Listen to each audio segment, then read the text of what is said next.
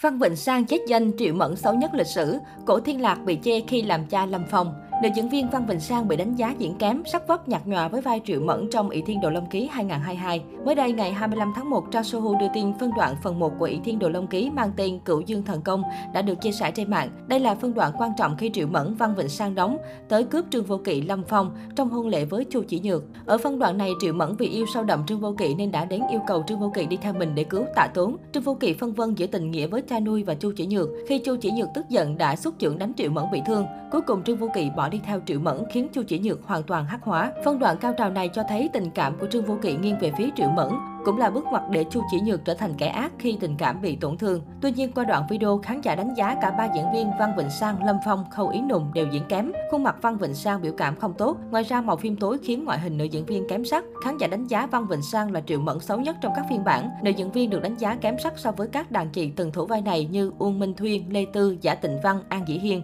Đàn em Trần Ngọc Kỳ trong phiên bản truyền hình hai nghìn không trăm mười chín cũng được khán giả yêu thích hơn. Triệu Mẫn vốn là quận chúa với bản tính ngạo mạn, nhưng Văn Vịnh Sang diễn xuất vô hồn.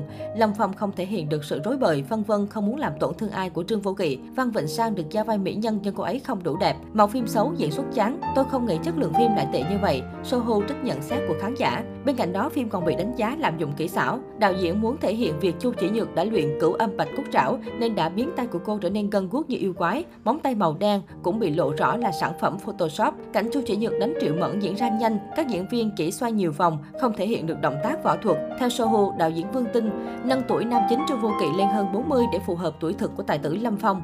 Tuy nhiên, các chi tiết trong phim như đại chiến sáu phái trên đỉnh Quang Minh, Triệu Mẫn phá hôn lễ đều không thay đổi. Do đó, khán giả so sánh Y Thiên Đồ Long Ký hai nghìn không trăm hai mươi hai với các phiên bản trước đó, dàn diễn viên trong phiên bản mới bị đánh giá kém hơn cả về sắc vóc và diễn xuất. Một số khán giả nhận định Vương Tinh sai lầm khi chọn Cổ Thiên Lạc năm mươi hai tuổi đóng vai cha của Lâm Phong bốn mươi ba tuổi. Văn Vịnh Sang không còn là cái tên xa lạ đối với những khán giả yêu mến phim truyền hình Trung Quốc. Sinh năm một nghìn chín trăm tám mươi tám tại Hồng Kông, Văn Vịnh Sang bắt đầu sự nghiệp nghệ thuật với vai trò người mẫu từ hồi mười bốn tuổi. Sau đó cô chuyển hướng sang lĩnh vực diễn xuất và nhận được nhiều lời khen ngợi từ khán giả cũng như giới phê bình. Tại Hồng Kông, cô từng có cơ hội đóng chung với các ảnh đế như Trương Học Hữu, Trương Gia Huy, Nhậm Đạt Hoa. Văn Vịnh Sang cũng từng được đề cử giải nữ diễn viên phụ xuất sắc nhất cho giải Kim Tượng lần thứ ba mươi lăm nhờ bộ phim Xích Đạo. Sau đó, nữ diễn viên sinh năm một nghìn chín trăm tám mươi tám sang Trung Quốc phát triển sự nghiệp và nhận được sự yêu thích của khán giả. Là mỹ nhân hàng đầu làng giải trí Hoa ngữ và nhận được nhiều yêu mến, nhưng từ trước đến nay, Văn Vịnh Sang rất kiến tiếng trong chuyện tình cảm và đời tư cá nhân.